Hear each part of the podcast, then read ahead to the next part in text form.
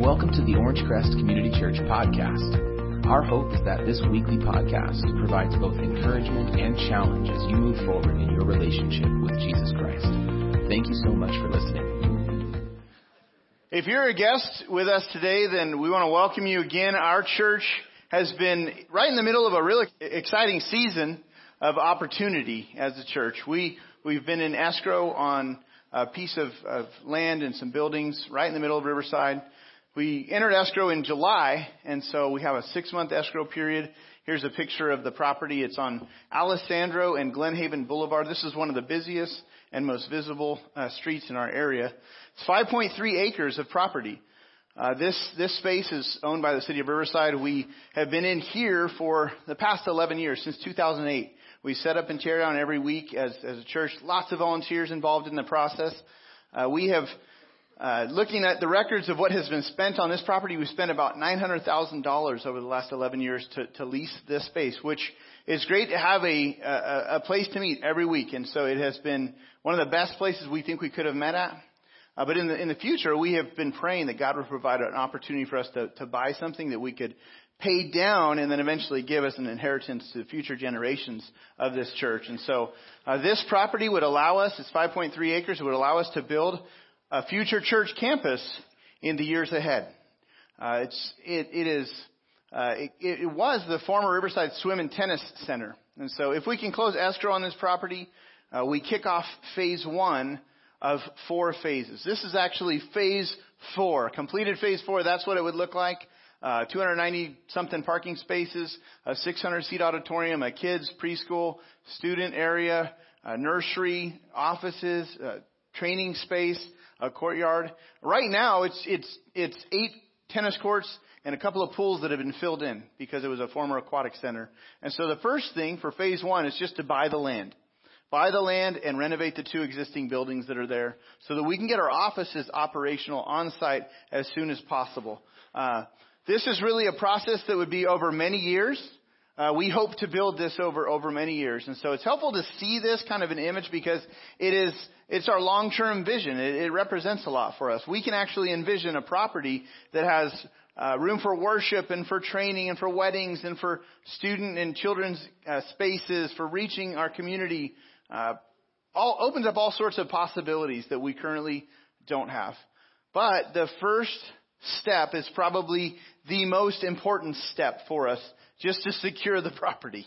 That's probably the most important step. If we can't secure the property, uh, they can't, we, we can't move through the phases. And so it's also probably the, the most challenging of all steps because of how, how much we have to raise up front. And so just getting in the door has been really a faith building challenge. Now we agreed with the seller back in July on a 2.15 million purchase price. And we need 35% for a down payment plus additional closing costs and reserves on top of that as well. And so this whole effort is a huge concerted effort as a church. It's sort of like we've described it as a group pole vault. And so if you can imagine, we've all been sprinting down the track and we've put the stick in the ground and now we've been springing up and we're, we're trying to see if we can get high enough uh, to be able to, to, to get this property. And so, and then after getting over even the down payment and being able to close on the sale, it would become then like a marathon for our church uh, for the years ahead. We would launch into a capital campaign even next year. And so over about two years, our church has raised $348,500 in a fund called, uh, in an effort called PREP. It was, it was an effort to just get ready. This was before we knew about this property. We had been sens- sensing that we needed to save a lot of money for the future. And so 300, nearly $350,000 came in in, in the previous two years. And then on September the 19th of this year, uh, just 87 days ago, we set out to raise an additional $400,000 above that amount uh, because we knew we needed a lot more. That at, at that point, that was our best estimate from about three months ago about of what we might need. And so we set that goal. It seemed at that point like a like an enormous goal. It really is. It was an enormous goal. Uh, currently, as of last night, we last night we were at three hundred and eighty-five thousand five hundred dollars.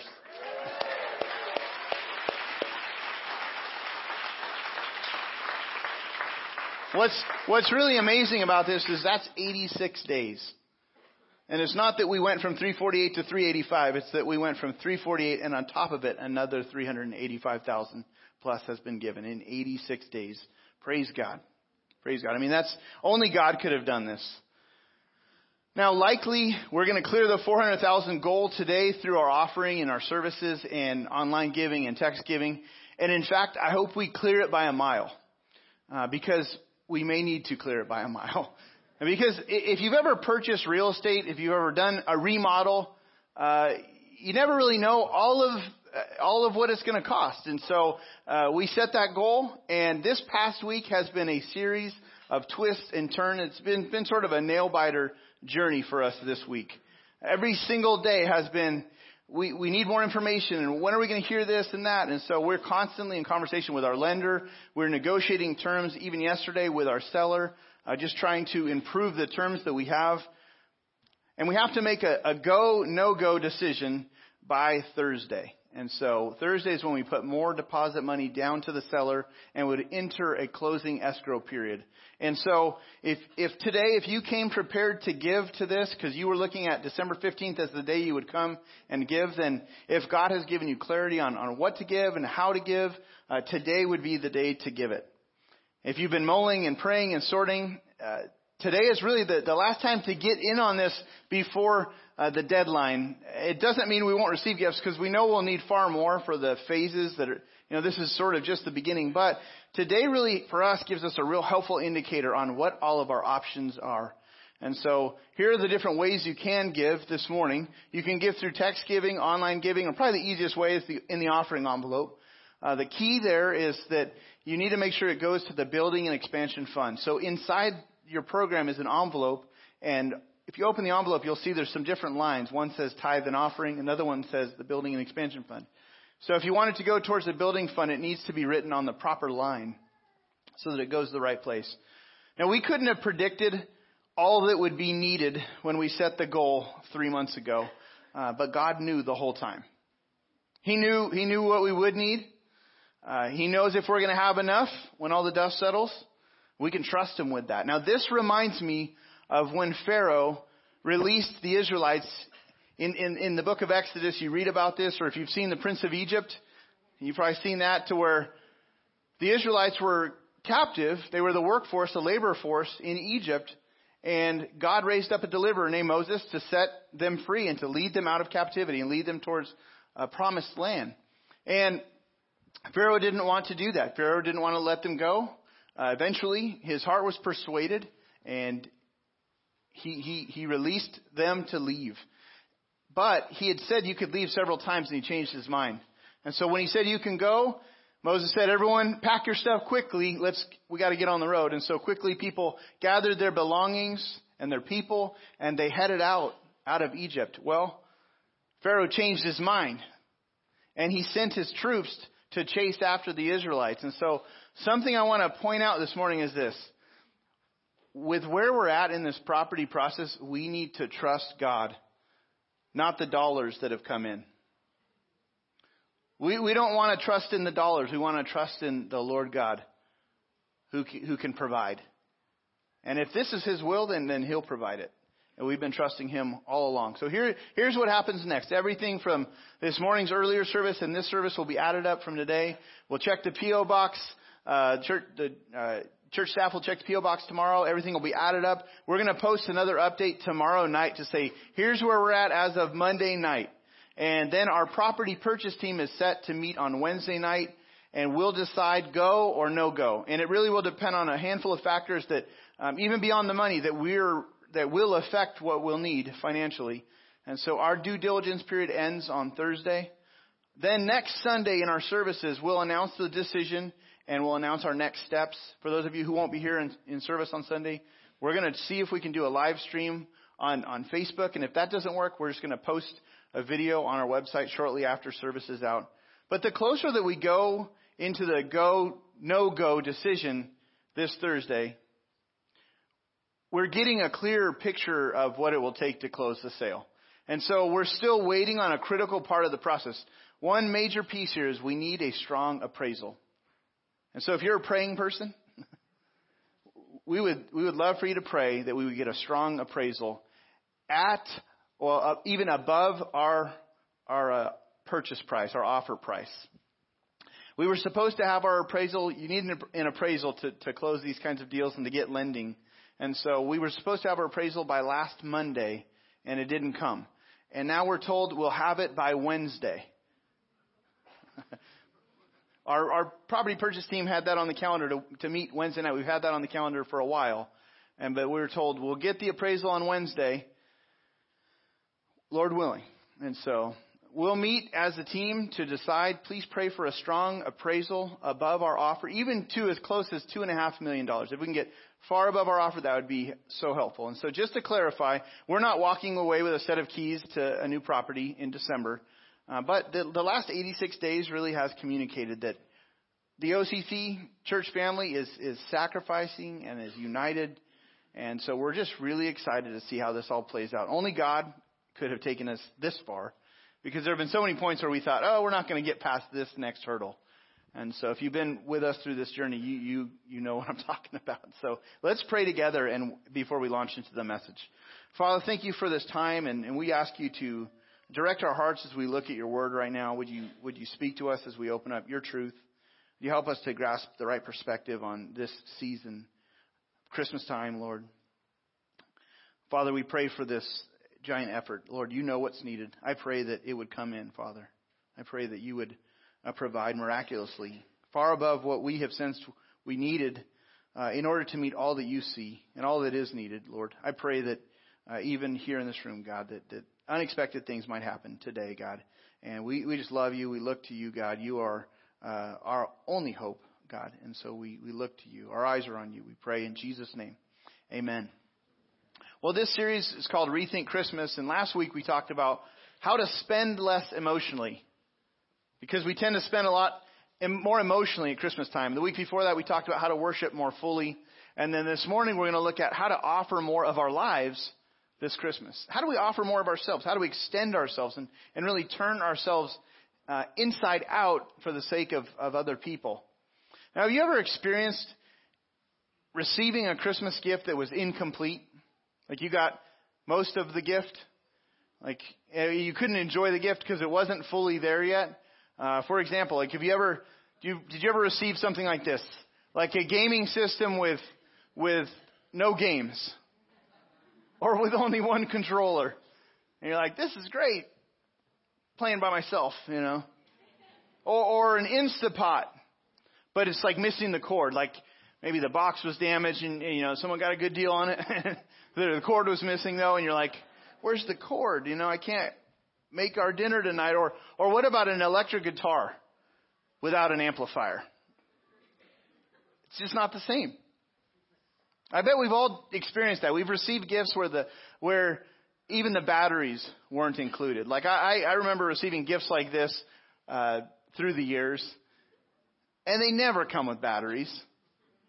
And so I, you know, I'm hunting the house when I was a kid, and you got to find four D batteries, which none of us ever have extra D batteries, you know, lying around. And so you have to wait till Monday because I grew up, a lot of the stores weren't, you know, you couldn't get to the stores to get the batteries, and so you just have to wait patiently to to race this car, which it would, you know, it would fall apart once it hit something.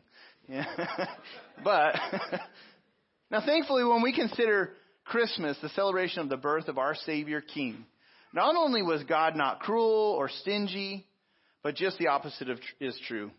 God offered us the complete gift in Jesus. If you like, you can follow along on this listening guide. God offered us the complete gift in Jesus. I want to look at John chapter 1. Let's start with verse 1. It reads this. It says, In the beginning was the Word, and the Word was with God, and the Word was God. It goes on and it describes this character, this reference to the Word. Who is that? The Word. He, he was there at creation, it says. He was there with God, and he's actually identified as God. And it, it goes on and it says that, and just some references to the passage, everything was made through him, nothing was made that was, has, has been made. In him was life, the light was, and that life was the light of men. The light shines in the darkness, but the darkness has not understood it. Later on in verse 10, it says, He was in the world. Though the world was made through him, the world didn't recognize him. This is all describing this, this character, the Word. He came to that which was his own, but his own didn't receive him.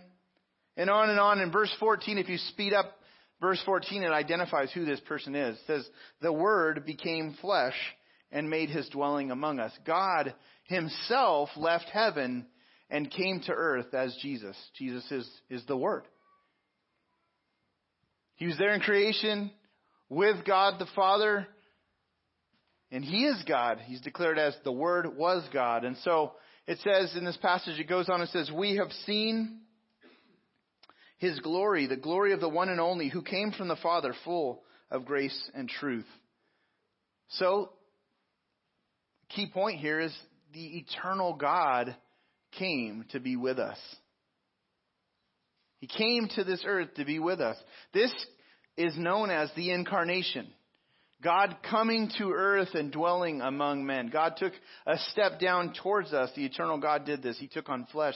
He took on blood. He left heaven. He willingly set aside the rights and the privileges of being God while he was on earth.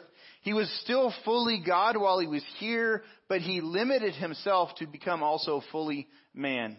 And so, and he's described in that passage as one who is full of grace and full of truth. What does that mean? Full of grace and full of truth. It means he's full of grace. He, it means that's the undeserved kindness. He's full of, of that. Undeserved kindness, of mercy. He's also full of truth, meaning that he, Jesus, set the standard of what is true, what is, what is right. He was full of truth, grace and truth. He gave the very best picture of what God is like. It's almost like before he came to earth, people had in their mind sort of an incomplete image of what God was like. Sort of like a puzzle that is missing some, some pieces. Have you ever spent hours on a puzzle only to later find out that there's chunks missing? And some kid got into the box and you're like, ah, all this time and we, we can't even complete this thing. When Jesus came to earth, he came and he brought and he was what was missing in the world. And so the passage continues in verse 15. It says, John, speaking about a man named John the Baptist, John testifies concerning him, concerning Jesus. John was a prophet, and his role was to preach messages of repentance, calling people to turn away from their sin and turn towards God and to prepare themselves for the Savior who was coming. So it says, John testifies concerning him. He cries out, saying, This was he of whom I said, He who comes after me has surpassed me, because he was before me. So even though John was older than Jesus in age, John, John was actually six months older in age. John was actually saying Jesus pre-existed his life. He's highlighting that this, in fact, is the eternal God. Now look at verses 16 and 17. From the fullness of his grace, we have all received one blessing after another. A little, a more literal translation would read, grace upon grace. We've all received grace upon grace, one blessing after another. Verse 17 says, For the law was given through Moses, grace and truth came through Jesus Christ. So here we have this picture of this abundant supply of grace that will never run dry. We're all, we're all pretty used to running out of grace for people, aren't we? You have like a grace level? We have grace but we, we leak. you don't even realize that you're leaking grace. and so we start running out of grace for others, but not God. For, for, for those who receive Christ as Savior and as Lord, He has a never ending flow of grace towards us, pouring into our lives. And without that, we're totally without hope. We are. We find out that we're still dead in our sins. Without His grace, we're buried under sin, guilt, and shame. But in Christ, we actually experience the fullness of the grace of God. Now, God's law, it's referenced in verse 17 right there. It says, For the law was given through Moses. These are the, the commandments of God. The law of God. You read about them in the Old Testament. And the Israelites tried to follow the law that was given to them. And the law points people in the direction to move in. It's the right way to go. These are the boundaries. You want to move in this direction. But the law can't save us. The law was given through Moses, but grace saves us. Only grace can save. That's why we celebrate Christmas every year. Because this is, This is something we desperately needed. At, at the very first Christmas, God didn't just give us more stuff. He didn't send a present to us. He gave us His Son. He gave, God sent His Son to die the death that we deserved because of our sin. That freedom and that forgiveness is the ultimate gift. That's the reason we celebrate Christmas every year. It's a celebration of what we needed and how, what we've received in Christ. And the thing is, Jesus, you know, He didn't just, He didn't just mail a gift to us. He came. He came in the flesh. Think about the expression of love here. That God came is a huge expression of love. This is the King of Kings, the King of the whole universe, descends in Jesus in order to offer his life for us. That's powerful. What a challenge. This challenges us when it comes to relating to other people in grace. It's hard to be gracious towards others, but God showered his grace on us. A lot of times when it comes to Christmas, we start asking the question like, hey, what's the bare minimum that I can do this, this Christmas season? I know I'm to have to visit with a lot of family members. I'm to have to, I'm to have to exchange gifts. And what's the bare minimum? How many of these parties do I have to go to? How long do I have to stay at this party?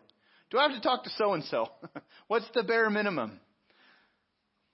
Over 20 years ago, uh, one of one of my wife and I's college professors, uh, he took the time. One of my college professors took the time to help my wife and I prepare for marriage.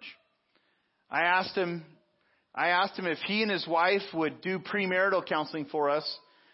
And he, and he said, uh, and he was a professor of psychology and behavioral sciences. He knew counseling in his background. I said, hey, would you do our premarital counseling? We're getting married in June. And he said, oh, I, I don't do that sort of thing. But we can spend some time with you guys. We'll hang out with you guys. He and his wife. And I, I thought, all right, we'll take you up on that. and so we started getting together and, and went to dinner and we talked about God's purposes in marriage, God's goal in marriage, and we talked about roles and communication, and it, it, it sort of sounded like premarital counseling to me. and it, you know, and as he's laying out marriage, it all sounded so easy. We were both 21. How hard could it be? Anyway, time came for us to send out invitations, and so we sent Nathan and Tina, he and his wife, we sent them a wedding invitation. Not expecting them to come. It was six hours north, but we wanted to let them know they were invited, and, and so we sent them an invitation. They live in Southern California. The wedding was going to be in San Jose, six hours to the north. What a shocker at my wedding day to see Nathan and Tina there, our college professor and his wife. They went so far out of their way to celebrate our wedding. You know, they, they could have just written a card or sent a gift. They went so far out of their way, and, and to me it felt like I hardly knew them. And then for a few months, I, I, I kept thinking to myself, who does that? Where does that come from? Why would they do that? And I got real curious. And so after our mar- after our wedding, got back to Riverside, we started looking for a church that would be our church to call home. And, and we thought, you know what? We want to check out our professor's church. And, and so we just, we loved the time with him. We thought, I wonder what's, what that's all about. So we went to his church and we experienced a group of people who loved people like that as a way of doing life together. And I remember after about four months after being a part of that church and deciding that's where I want to, to be a part of. I want that to be my church home. I remember that professor, he, he called me up one night and he said, Hey, I want to invite you to join me and go to this conference in Texas. And he said, It's coming up and I want you to be my guest. I'm going to pay for your flight, your lodging, your food. It's a conference and I want you to meet my mentor. He's leading the conference and it's a conference of, on the wisdom of the Bible. And again, I'm just shocked and I'm thinking, why? Like, why? Who does that? Like, because all of that was totally undeserved. And so over time, again and again, we just experienced this undeserved kindness through that couple. And, and, and that's the power of experiencing God's grace. See, when, when someone experiences God's grace, you realize how bad it was, and then God forgives you of your sin and reorients your life and turns your life inside out. Then you're able to offer more of yourself and extend yourself for other people. And that's what we experienced as recipients of that kindness and grace. You know, you, you don't just think happy thoughts or warm thoughts about people. You don't love just from a distance. You actually step towards people. That's what Jesus did. He stepped towards us. And that's what we can do. We can offer more of our lives to others. We can extend ourselves for others. And so, in honor of, of God doing that, in honor of God coming to earth, I want to highlight just really quickly four gifts of grace that we can offer this Christmas. These are at the bottom there. Because you're going to interact with a bunch of people. And these are gifts of sacrifice to some, some small degree, some really large degree, gifts of, of, of grace. Here's one. The first gift of grace is this. It's patience with gracious speech. We're going to need this, aren't we? A lot of holiday parties, a lot of holiday gatherings. You're going to need a lot of grace or patient, gracious speech with people. You're going to see family members you don't often see. And you may have to brace yourself for that experience. You, you might go to parties with coworkers who've dropped the ball at times. You might, you might interact with friends who've disappointed you. But these conversations can be a gift of grace to others if we'll use God's guidance for gracious speech. Look at his guidance, Ephesians 4:29. says, "Don't let any unwholesome talk come out of your mouth, but only what is helpful for building others up according to their needs, that it may benefit those who listen." This type of gracious speech is a gift to people. It can be a gift in the gatherings that we, that we are a part of. But it requires patience. It requires consideration. We can't just sort of let words fly at the gatherings. Proverbs 15:1 actually says, "A gentle answer turns away wrath, but a harsh word stirs up anger." So it's tough when we're interacting. Maybe this is where you really struggle in your life, or maybe this has been just a difficult, difficult season, so it's hard to be patient and gracious.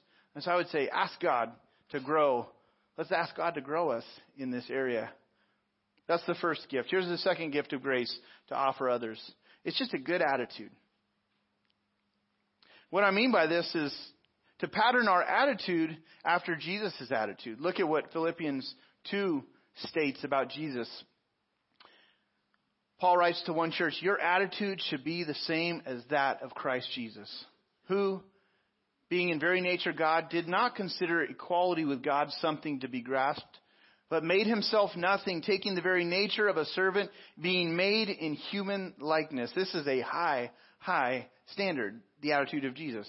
Your attitude should be the same, verse 5, as that of Christ Jesus. Now, the advantage of the incarnation, the advantage of God taking on flesh and blood is that we can get a picture of how to live in the life of Jesus. We can read about his life in the New Testament and we can see Jesus' attitude towards people. Now, a bad attitude flows from thinking too much about myself and about what I think I deserve. Isn't that true? A bad attitude just flows out of a sense of entitlement and what we think we deserve. But notice that Jesus didn't demand the kind of treatment that he actually was entitled to. Verse 6 says again, who, of Jesus, who being in very nature God, because he was God, he didn't consider equality with God something to be grasped. You know, Jesus, God in the flesh, he set out to serve. The last part of verse 7 says that he made himself nothing, taking the very nature of a servant, being made in human likeness. That brings us to the next gift of grace we can offer to people kindness. Kindness that meets needs. Ephesians 4:32, real simple verse, but hard to apply. It says, "Be kind and compassionate to one another." That's a gift you can give to people this Christmas. One shade of meaning for the word kindness is to be useful. This is one way of understanding what that word kindness means. To be useful. In other words, you set out to meet the needs of of the people you're with. You, you help with practical things, like at the party you're going to go to or the family gathering. You help out like doing the dishes or taking out the trash or helping to prepare the meal. I mean, those are acts of kindness. You can be useful. It means maybe writing a thoughtful note of appreciation. But notice the passage it says kindness and compassion. We're to be compassionate, meaning we, we got to engage. We move towards people. Again, God moved towards us. Not detaching ourselves emotionally, but stepping towards people just like Jesus did, extending ourselves. And kindness really flows from a tender heart, which really leads us to the last gift of grace, and it's this it's forgiveness like Jesus gives us. Man, what a gift to give people this Christmas. Maybe you've been locked up with some hurt and some bitterness and some resentment. The last part of that verse, Ephesians 4:32 says, "Forgiving each other just as Christ forgave you." God wants that same forgiveness that we have received and that he's extended to us to flow through our lives out to others. In real forgiveness. That means we actually have to get if it's true forgiveness, it means we have to let our heart get involved in that. That's not easy. It's easy to think, oh, I could deal with that, but not really be impacted at the heart level. But forgiveness from the heart means I struggle through the hurts. I struggle through and I process the pain and I fight the bitterness. And forgiveness frees you from the prison that resentment and bitterness will lock you up in. So I want to encourage you, as our, as our worship team comes back up to the stage, I want to encourage you to pray over and really think through the gifts of grace that you can offer to others this Christmas. Get practical, get, get specific, get tangible about how you apply what you've experienced. If you've experienced God's grace, get, get tangible in how you give grace out to other people this Christmas. Again, it's not just enough to think warm thoughts of people.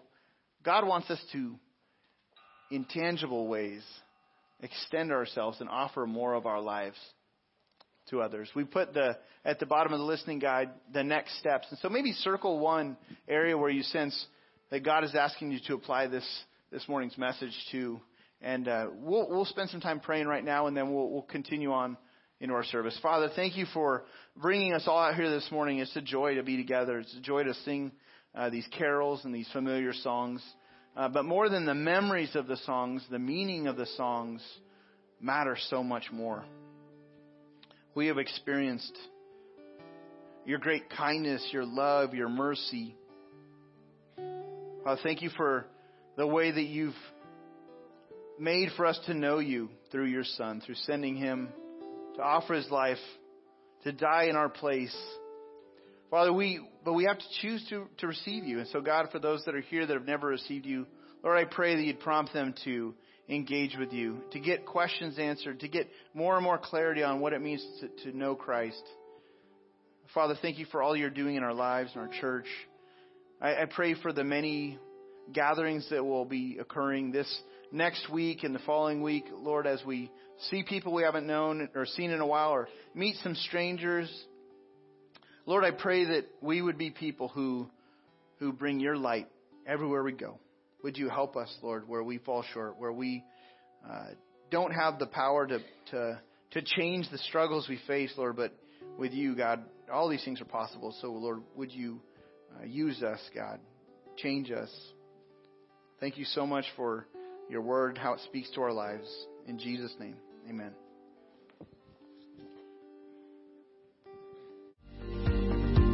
Thanks so much for joining us today. We pray you've been encouraged by the message and equipped to move forward in obedience to God's Word. Join us again next week for another Orangecrest Community Church podcast.